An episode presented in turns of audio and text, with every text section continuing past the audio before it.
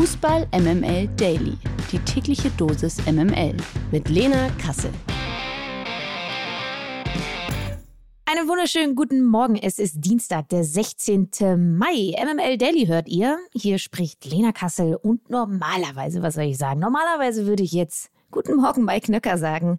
Aber ihr wisst es ja, wenn äh, auf der Insel, auf Mallorca, die 20-Grad-Marke erreicht wird, dann wird aus Mike Nöcker Malle Mike. Und ähm, aus diesem Grund hat er heute frei. Ja, der zweite gelbe Schein in diesem Jahr. Wir schauen mal. Ich habe dann einfach mal den kurzen Dienstweg äh, bestritten und habe mir einen mindestens genauso tollen, sympathischen Partner aus dem Hause an meine Seite geholt, nämlich Olli vom Nachholspiel. Guten Morgen, Olli. Freue mich sehr, dass du da bist. Guten Morgen, Lena. Und äh, Mike, genießt deinen Urlaub. Es ist eine Ehre, dich hier äh, vertreten zu dürfen. So, genau das ist es. Und du bist ja aber auch nicht ohne Grund hier, denn du hast natürlich auch einiges an Expertise, auch was die Historie angeht und so weiter und so fort. Darum geht es ja auch im Nachholspiel. Und deshalb starten wir jetzt einfach mal hiermit. MML International. Heute Abend steht nämlich ja das erste Halbfinalrückspiel der UEFA Champions League auf dem Programm. Im Mailänder San Siro kommt es erneut zum Derby della Madonnina. Das Hinspiel entschied ja Inter mit zwei frühen Toren. Der Ex-Bundesligaspieler Ceco und Mikitarian mit 2 zu 0 für sich. Und ähm, Olli, du im Nachholspiel mit deinen Jungs, ähm, da habt ihr ja auch schon ein bisschen über die Königsklasse gesprochen, nämlich in der neuen Folge mit äh, Roman Weidenfeller. Äh, könnt ihr euch an dieser Stelle gerne anhören. Sehr empfehlenswert. Da ging es um die Champions League-Saison 2012, 2013. Also du bist ein absoluter Fachmann auf diesem Gebiet, was die Königsklasse angeht. Ähm, was sagt dir denn dein Gefühl jetzt für heute Abend? Geht da noch was für AC oder ist die Messe gelesen? Also ich muss zugeben, ich weiß nicht, Lena, wie dir das ging. Ich war schon sehr überrascht, wie deutlich es dann auch am Ende war. Also ähm, die große Mailänder Trainerlegende oder man muss besser sagen Milan-Trainerlegende, Arrigo Sacchi, hat ja hinterher auch wirklich von einer herben Enttäuschung gesprochen. Und das hatte ich auch so ein bisschen, als ich das Spiel gesehen habe, dachte ich, was ist denn jetzt mit Milan? Was ist denn jetzt mit Milan? Ich glaube ehrlich gesagt, dass sie nur eine Chance haben gegen Inter, ähm, wenn Rafael Leao dann einfach fit ist und auch wirklich ja im Vollbesitz seiner Kräfte ist. Der hat ja im Hinspiel gefehlt. Und äh, er ist einfach der Stürmer, denn lassen wir mal ganz kurz den ganzen Kult um Ibrahimovic mal zur Seite. Es geht, also steht und fällt alles mit Rafael Leao. Und der hat dann schon doll gefehlt. Also irgendwann hatte ich auch das Gefühl, dass Inter so ein bisschen zwei, drei Gänge zurückschaltet und eigentlich statt den dritten oder vierten Treffer zu machen, so ein bisschen das Spiel verwaltet. Also Milan kann eigentlich noch glücklich sein, dass es nur 0 zu 2 steht. Ich bin sehr, sehr gespannt auf heute Abend. Ja, also im Hinspiel war es ja tatsächlich so, die ersten 30 Minuten hätte Inter auch 3-4-0 führen können. Ne? Also das war schon wirklich ein dominanter Auftritt und das ja auch bei AC und jetzt ist das Rückspiel heute Abend auch noch bei Inter. Ne? Also da wird natürlich auch die Hütte brennen und ich sehe das ganz ähnlich. Also wenn Rafael Leao zugestellt wird oder eben nicht mit dabei ist, dann krebst da vorne alleine Olivier Giroud ab und sonst geht er eigentlich wenig, weil er keine Bälle bekommt. Und Inter hat dann natürlich einfach noch mal mehr Waffen mit Lautaro Martinez, mit Romelu Lukaku, der jetzt auch in den jüngsten Spielen wieder getroffen hat, aber auch mit Lulu, dann Brozovic da als Sechser. Also die sind schon relativ gut aufgestellt. Und ich glaube, wenn Inter auch eines kann, dann ist das richtig eklig verteidigen. Und von daher äh, können sie, glaube ich, dieses Rückspiel heute Abend auch relativ entspannt angehen. Ähm, gut verteidigen, das können sie. Und dann vielleicht ein paar Nadelstiche nach vorne setzen. Und äh, es würde mich sehr überraschen, wenn AC da heute Abend irgendwas noch rausreißen würde. Also. Hast du einen Tipp für heute Abend? Du, es ist äh, ein bisschen äh, Wunderpunkt, heikles Thema derzeit im Daily, mich nach Tipps zu fragen. Deswegen mache ich's. Deshalb machst du es bitte. ja, ähm, ich glaube, ähm, jetzt mal alle Konjunktive mit Leao und allen anderen Angeschlagenen beiseite. Ich glaube ehrlich gesagt, wie du auch gerade schon gesagt hast, es wird eine angenehme, ruhige, souveräne Nummer für Inter. Ich glaube, Inter gewinnt 2-1 und zieht ins Finale ein. So, damit, und dann gegen Real, tippe ich, um mal so ein bisschen außenseitermäßig. Eieiei. Oh, das ist aber spannend. Also ich habe ja, ich habe ja im Hinspiel ähm, bei Real gegen gegen City eigentlich ganz klar gesagt, dass ähm, City äh, Real Madrid dominieren wird, ja. Und dann kommt ja doch wieder Mythos Real Madrid irre, oder? Ich dachte, in diesem Jahr kommen sie nicht damit durch, weil sie ja eigentlich auch gegen Chelsea nicht unbedingt die bessere Mannschaft waren, sehr minimalistisch gespielt haben und der der Kader und die Mannschaft von von Manchester City äh, in der Breite vor allen Dingen ja auch die wesentlich bessere bessere ist. Äh, also du sagst Real Madrid, auch jetzt im Rückspiel. Das ist, äh, das geht, davon gehen nicht viele aus. Ich meine, schau dir das vergangene Jahr an, da war es doch ähnlich. Da hat mit Real, das hat Toni Kroos später in seinem Podcast ja auch erzählt, dass bis zum Halbfinale einige in der Mannschaft selber nicht dran geglaubt haben, ähm, weil es eben die Cities und Liverpools und wen auch immer noch alles gab. Ähm, aber am Ende, ja, ist es einfach wirklich dieser Killerinstinkt oder wie man in Dortmund gerne sagt, die Mentalität, und äh, mit Modric und Kroos, die können noch so alt sein und noch mehr Einjahresverträge unterschreiben. Das reicht. Und äh, wenn du dann noch im Hinterkopf hast, dass dann ab Juli, August Jude Bellingham das weiße Trikot tragen wird, ich glaube, äh, der Killerinstinkt wird nicht weniger in Madrid. Wir haben auch schon das beste zukünftige Mittelfeld prophezeit, ähm, wenn dann Chouameni wieder fit ist und ähm, dann mit, mit Bellingham und Co. Das ist schon wirklich sehr, sehr stark und irgendwie auch das Gefühl, wenn man über City und Real spricht, kann man da auch sehr gut das anhand der Trainer ablesen. Ne? Auf der einen Seite Carlo Ancelotti, der alles gewonnen hat, der niemandem mehr was beweisen muss, der da steht mit seinem Kaugummi, der irgendwie so eine Ruhe ausstrahlt und auf der anderen Seite den ja doch teilweise sehr verbissen wirkenden Pep Guardiola, der vielleicht dann auch genau in diesen Do-or-Die-Spielen so ein bisschen die Coolness abgeht, auch die Erfahrung abgeht, die ein Carlo Ancelotti irgendwie ausstrahlt und dann natürlich auch seine Mannschaft hat. Ne? Ja, und vor allem finde ich, äh, das sind auch zwei Gegensätze, was Mannschaftsführung angeht, was das Ingame-Coaching angeht. Ancelotti, wir erinnern uns alle an das vergangene Jahr, da war es ja fast so, dass Groß und Alaba an der Seitenlinie, ähm, ich will nicht sagen, ihn übercoacht haben, aber ihm zumindest zugecoacht haben. Marcelo und, auch noch, ne? Ja, genau, ja. genau. Da, da, standen sie wirklich am Spielfeld dran und haben zusammen so in so einem Trio oder einem Quartett diese Mannschaft auf den Platz geführt. Und Pep, ja, es gibt keinen Gott neben Gott, ne? Also Pep ist der Einzige und, und der steht dann da und, und will auch noch einem Gündogan, der ja mittlerweile auch über jeden Zweifel haben ist, auch noch Sachen beibringen. Also das finde ich auch sehr interessant, dieses ähm, Leben und Leben lassen und dann auf der anderen Seite diese, diese Coaching-Diktatur. Also da bin ich wirklich sehr gespannt. Und was ich auch noch ganz kurz sagen will, ich wohne ja in München. Ähm, Carlo Ancelotti äh, hat ja hier nicht, ist hier nicht ganz so wohl gelitten und da hatte man sich schon so ein bisschen drüber lustig gemacht ähm, in München. So, aha, was will der denn bei Real? Was will Real denn mit dem? Der hat ja seine Mannschaften nicht im Griff. Ähm, ich meine, Real war ja jetzt auch nicht die erste Station nach den Bayern, ähm, aber er hat es auch wirklich geschafft, all diese Zweifel beiseite zu räumen und wirklich ja, wieder ganz, ganz oben zu stehen. Also Carlo Ancelotti, wir bei Nachholspiel, wir kümmern uns ja um Fußballhistorie und basteln auch immer wieder sogenannte Legendenfolgen. Unter anderem haben wir schon über Beckenbauer oder Gerd Müller oder George Best haben wir eine gemacht und ich kann so viel versprechen, die Legendenfolge Carlo Ancelotti, die lässt nicht mehr lang auf sich warten. Vollkommen zu Recht auch nicht. Und also, äh, Olli geht davon aus, dass heute Abend Inter Mailand ins Finale einziehen wird und er geht davon aus, dass Real Madrid äh, am Mittwoch dann ins Finale einziehen wird. Also ein Finale zwischen Real Madrid und Inter Mailand. Und äh, wie ihr schon gemerkt habt, äh, man hört diesem Mann unfassbar gerne zu. Dementsprechend lege ich euch nochmal die neue Folge Nachholspiel ans Herz. Sie ist am vergangenen Wochenende erschienen. Es geht, wie gesagt, mit Roman Weidenfeller um die Champions League-Saison 2012, 2013 mit dem deutsch-deutschen Finale zwischen Bayern und Dortmund. Den Link zur Folge findet ihr in den Show Notes. Daher bin ich einfach froh und glücklich, dass wir jetzt ähm, eine sogenannte neue Area starten. Dann Deals.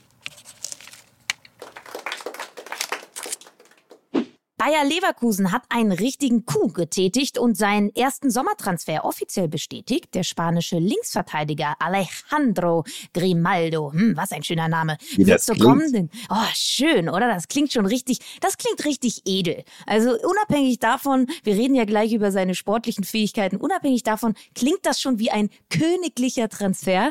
Ähm, er wird jedenfalls zur kommenden Saison ablösefrei von Benfica Lissabon und das Bayerkreuz wechseln. Der Außen Außenverteidiger mit Offensivdrang soll auch bei Borussia Dortmund, Juventus Turin und Real Sociedad auf der Einkaufsliste gestanden haben. Nun erhielten aber die Rheinländer den Zuschlag. Grimaldo ist 27 Jahre jung, stammt ursprünglich aus der Akademie des FC Barcelona, also aus der La Masia und holte mit Lissabon bereits äh, drei Meisterschaften. In Leverkusen soll er einen Vertrag bis 2027 unterschrieben haben. Es gibt ja schon auf der linken Seite bei Bayern 04 ein paar Problemchen. Man ist da mit Mitchell Bakker nicht so recht zufrieden und auch Dali Sinkgrafen spielt jetzt nicht so eine richtige Rolle. Ähm, wie hast du diesen Transfer verfolgt und äh, glaubst du, dass eventuell auch ein spanischer Trainer namens Xavi Alonso da eventuell das Zünglein an der Waage gewesen sein könnte? Ja, ich finde das total interessant. Lena, du hast es gerade gesagt, Dortmund angeblich interessiert. Juve soll auch dran gewesen sein. Real San Sebastian lassen wir jetzt mal ganz kurz links liegen. Ähm, ich finde das ja wirklich interessant. Warum geht dieser Spieler dann nach Leverkusen? Und ich glaube, das Ganze steht und fällt einfach mit Xabi Alonso. Denn ähm, ich gehe jetzt mal wirklich Schritt eins, Ebene eins, erstmal ganz oberflächlich ran. Xabi Alonso, bestaussehendster Trainer. Punkt. Machen wir jetzt Schritt Plus zwei, eins, den, auf den, viel, den viel wichtigeren Schritt, nämlich ähm, der kann da was bewegen. Das hat er bei Leverkusen schon gezeigt. Das hat er in seiner spanischen Heimat bei San Sebastian ja auch schon ganz im Kleinen bewiesen. Aber Xabi Alonso ist, das vergisst man immer ganz gerne, weil man Leverkusen auch so gerne links liegen lässt, ist einfach eine Legende des Fußballs, äh, wo ich vorhin von Legendenfolgen äh, über, über Carlo Ancelotti gesprochen habe. Xabi Alonso hat alles gewonnen und wird als Trainer jetzt gerade auch ganz groß gehandelt. Er war ja auch ganz kurz jetzt mal im Gespräch, um vielleicht bei Chelsea oder Tottenham im Sommer anheuern zu können. Da hat er dann aber gesagt, nein, ich bleibe jetzt hier bei Leverkusen und ich will jetzt hier was, was, was ein Projekt starten und ein Projekt weiterführen. Und ich glaube, dass dieser Wechsel auch und vor allem mit ihm zu tun hat. Aber was ich auch nochmal finde, Lena, äh, Benfica war doch in den vergangenen Jahren immer bekannt dafür, immense Ablösesummen zu generieren. Wir erinnern uns an Joao Feliz und noch an ganz viele andere Spieler, David Nunez, Ja, genau. Äh, und das muss man jetzt mal dann wirklich Benfica ankreiden. Oh, da haben sie sich, glaube ich, einen richtig guten durch die Lappen sozusagen gehen lassen. Also ich bin wirklich sehr gespannt. Die Leverkusener, du hast Bakker angesprochen, Zinkgrafen. Früher gab es auch noch, ich erinnere mich noch an den, ähm, ich glaube, Panagiotis Retzos hieß er, auch äh, Außenverteidiger, der links und rechts spielen konnte, der hat sich auch nicht durchgesetzt. Also irgendwie auf links hinten, uh, da haben die Bayer, äh, da hat die Bayer-Truppe seit Jahren zu kämpfen. Ich hoffe, dass der das jetzt wirklich dieses Loch stopfen kann. Ich bin sehr gespannt. Immerhin hat ja äh, Benfica Lissabon die 7 Millionen Euro Ablöse für Julian Weigel bekommen. Ne? Also das möchte ich an dieser Stelle ja auch nochmal sagen. Ne? 7,1345.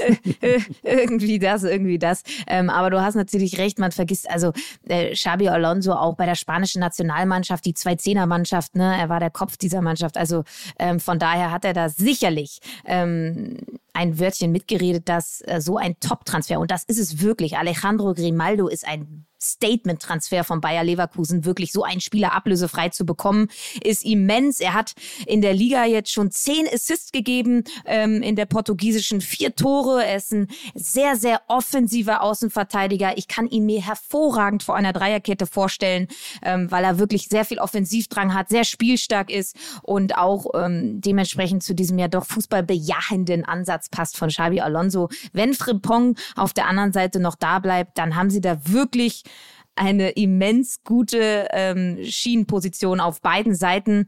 Ein absoluter Boss-Transfer von Bayer Leverkusen. Ebenfalls fix ist seit gestern auch der Transfer von Omar Mamouche zu Eintracht Frankfurt. Der 24-jährige Offensivspieler des VfL Wolfsburg wird seinen auslaufenden Vertrag bei den Niedersachsen nicht verlängern und ablösefrei an den Main wechseln. Das gab der Verein gestern bekannt. Auch der Vertrag von Mamouche soll bis Sommer 2027 datiert sein. Die MML Gerüchteküche. Wie unter anderem TV-Sender Sport 1 berichtet, sollen sich der BVB und Bayern München in einem Transferpoker um Ajax-Profi Edson Alvarez begeben haben. Beide Clubs sollen den Berater bereits kontaktiert haben und ein Wechsel des 25-jährigen Mexikaners gilt im Sommer als nicht unwahrscheinlich. Die Dortmunder suchen in Alvarez einen möglichen Nachfolger für den wechselwilligen Jude Bellingham, während die Bayern nach einer Entlastung für Stammspieler Joshua Kimmich suchen.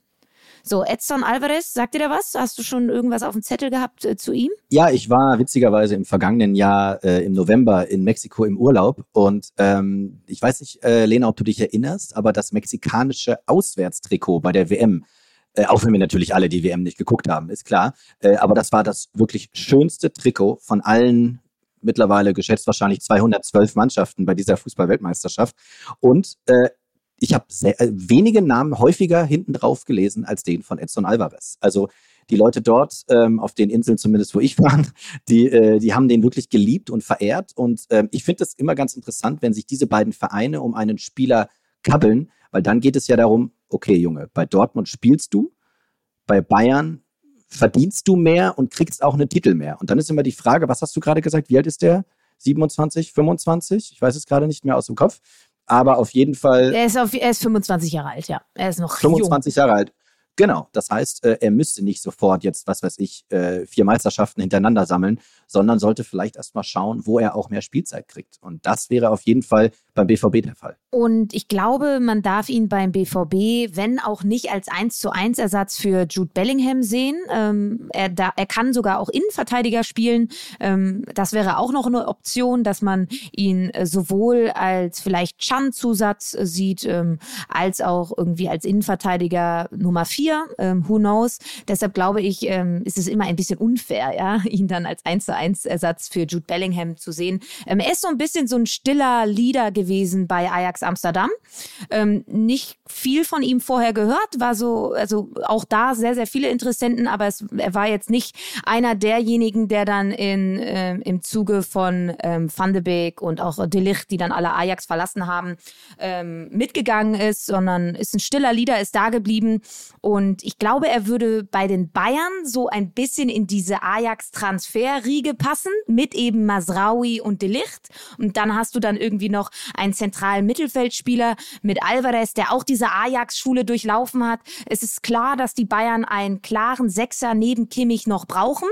Das ist eine Planstelle, die noch offen ist, aber ich glaube, da ist Edson Alvarez noch nicht erfahren genug, um diese Position zu besetzen. Ich glaube, aus Bayern-Sicht, wenn man sich einen, einen Spieler aussuchen könnte, wäre es eher so ein Spieler wie Casemiro auf der Sechser-Position. Ein sehr renommierter Spieler, ein sehr erfahrener Spieler, der auch ein bisschen an Renommee hat. Sonst wirst du bei den Bayern nicht bestehen können. Erst recht nicht, wenn du Goretzka und Kimmich noch an der Seite hast. Also da musst du ein bisschen eine breite Brust haben. Den werden sie aber nicht bekommen, hat einen langfristigen Vertrag bei Manchester bis 26 und er wird auch nicht gehen. Aus welchem Grund auch, ja? Also er hat die Champions League schon gewonnen. Er braucht nicht mehr zu Bayern München gehen und deshalb ähm, habe ich noch mal ein bisschen drüber nachgedacht. Ich glaube, der Name, der gar nicht so auf dem Zettel steht, wenn es um eine Sechserposition bei Bayern geht, ist auch Jorginho. Ich weiß, er ist gerade erst zu Arsenal gegangen, aber er, ich meine, er ist auch Champions League-Sieger und mit Chelsea unter Tuchel geworden. Ähm, er ist Europa League-Sieger mit Chelsea geworden, er ist ähm, italienischer Pokalsieger geworden, er ist, Ital er ist Europameister. Also er hat das Renommee ähm, hat vielleicht ein bisschen seine Prime hinter sich, aber ich glaube, dass Thomas Tuchel ihn durchaus wieder hinbekommen würde.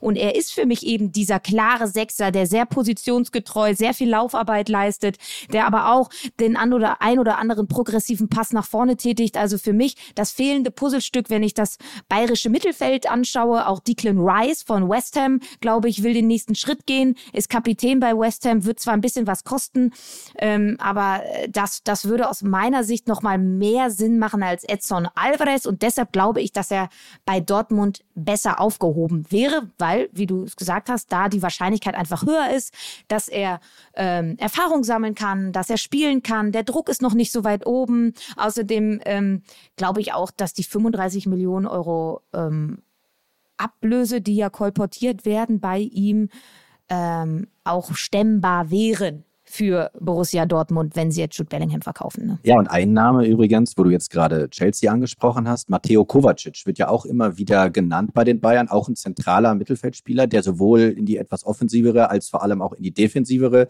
Variante kippen kann. Und der hat ja jetzt auch nicht die schlechtesten Erfahrungen mit Thomas Tuchel gemacht, war auch schon bei Real Madrid. Also ist wirklich auch genau das, was du über Casemiro gesagt hast. Also ein sehr renommierter, ein sehr erfahrener Spieler und ähnlich, was du über Herrn Alvarez gesagt hast, eher der stillere Typ. Also es ist auch keiner, der dann jetzt wie Kimmich die ganze Zeit links und rechts anpeitscht und so weiter und so weiter. Und äh, wo du jetzt gerade gesagt hast, man muss sich ja auch in diesem ganzen Mittelfeldchor von Kimmich und Goretzka behaupten, auch, auch körperlich und auch mental. Da dürfen wir auch nicht Rhein Grafenberg vergessen, der ja auch äh, von Ajax zu den Bayern gewechselt ist, der da auch noch rumturnt und der sich auch schon mehrfach entweder direkt oder über seinen Berater beschwert hat über deutlich zu wenig Spielzeit, was an der Sebener Straße natürlich auch immer hervorragend ankommt. Ähm, also ich, ich, bin, ich bin wirklich sehr gespannt, aber ich muss auch zugeben, Lena, du hast mich gerade ein bisschen ja, du hast mich gerade ein bisschen quasi wieder weggebracht von meiner Theorie Borussia Dortmund, denn man macht ganz oft den Fehler, das habe ich auch gerade gemacht, dass man glaubt, ein Spieler ersetzt einen anderen Spieler eins zu eins. Bei Dortmund war es so, dass Jaden Sancho weg war und es hieß, oh, jetzt holen wir diesen Daniel Mahlen, der ersetzt den eins zu eins. Und da hatte der natürlich mega dran zu knapsen, weil er auch ursprünglich aus den Niederlanden aus einem ganz anderen System kam und gar nicht genau dieser 1 zu 1 Jaden Sancho Ersatz sein konnte. Und diesen Fehler machen viele Fans bei Borussia Dortmund, aber auch einige der Verantwortlichen immer wieder. Man hat das immer wieder gesehen, als Götze wegging, als Kagawa, als Scharin, egal wer wegging. Man hat immer versucht, den 1 zu 1 Ersatz zu finden. Aber so leicht funktioniert das nun mal im Sport, im Speziellen im Fußball nicht. Also ähm, du hast schon recht, ähm, das, er ist eher der Jan-Typ als der Bellingham-Typ. Und ob du mit zwei Jans spielen musst, ähm, weiß ich nicht. Also man hätte auch früher nicht mit zwei Sven Benders ins Champions League-Finale kommen können, um mal wieder zu unserer aktuellen Folge zu springen. Also ich, ich bin sehr gespannt, was Sebastian Kehl bisher hat er einen sehr, sehr guten Eindruck gemacht. Ich bin sehr gespannt, wie Sebastian Kehl jetzt im Sommer vorgeht. Denn ja, du kriegst über 100 Millionen Euro, wahrscheinlich von Real Madrid aber alle wissen, dass du über 100 Millionen Euro bekommen hast und äh, jeder will ein Stück vom Kuchen haben. Vielleicht, das wurde ja auch schon kolportiert, gibt es sogar einen Tauschdeal, dass man einen der Real-Mittelfeldspieler noch irgendwie mit verrechnen kann, denn ich zähle gerade mal kurz im Kopf nach, die müssten dann auch sieben Stück haben für drei Positionen. Also da, da knubbelt es sich dann auch ein bisschen in der Mitte. Ich bin sehr, sehr gespannt, was Borussia Dortmund im Sommer machen wird. Vor allen Dingen, das war ja jetzt die erste Transferphase von Sebastian Kehl, ne? Nach Susi Zorg, nach der Susi Zorg-Ära. Und ich muss wirklich sagen, es ist für mich der beste BVB-Kader der letzten Jahre. Unumstritten. Ähm, die, die Transfers, die er getätigt hat, äh, sind fast alle eingeschlagen. Riasson, Süle, Schlotterbeck, ähm, alles hat Aller, wenn er, wenn er nicht so erkrankt wäre. Wir haben jetzt aber am Wochenende gesehen, ähm, der, der, der war ohnehin schon wichtig und jetzt trifft er auch noch, also irre, ähm, die, die erste Transferphase von Sebastian Kehl wirklich immens stark. Und von daher dürfen, glaube ich, alle BVB-Fans zuversichtlich sein, dass er auch in dieser Entscheidung die richtige trifft. Ähm, möchte kurz nur noch als Rausschmeißer nochmal kurz Elias Skiri sagen nochmal kurz einfach Elias Giri reinwerfen, der ja auch bei sehr, sehr vielen auf dem Zettel steht, wenn es um einen defensiv laufstarken Sechser geht, der übrigens auch nur 15 Millionen Euro Ablöse kosten soll. Also, das wäre die wesentlich preisgünstigere Variante. Da ist aber irgendwie noch RB Leipzig mit dran. Äh, also, es gibt äh, die neue Folge Nachholspiel. Es gibt in dieser Woche aber auch noch eine neue Folge MML, die verschiebt sich ja leider ein bisschen. Gute Besserung an Lukas Vogelsang. Der ist leider krank und deshalb wird die Folge erst morgen aufgenommen. Also geduldet euch noch ein wenig. Vielleicht gibt es ja dann auch ein bisschen Champions League Talk von den Jungs. Ja? Ein Champions League Halbfinale ist ja dann schon gespielt und ein Finalist steht schon fest. Darauf dürfen wir uns also freuen. Und Olli, dir sage ich jetzt einfach mal Danke das hat richtig Spaß gemacht. Dankeschön, Lena. Mir natürlich auch. Und Mike, viele Grüße auf dem Liegestuhl. Wenn du mal wieder eine Auszeit brauchst, sag Bescheid, ich äh, spring ein. Das klappt dann schon. Tschüss. So ist es. Und das waren Olli vom Nachholspiel und Lena Kastel für Fußball MML. Tschüss. Dieser Podcast wird produziert von Podstars bei OMR.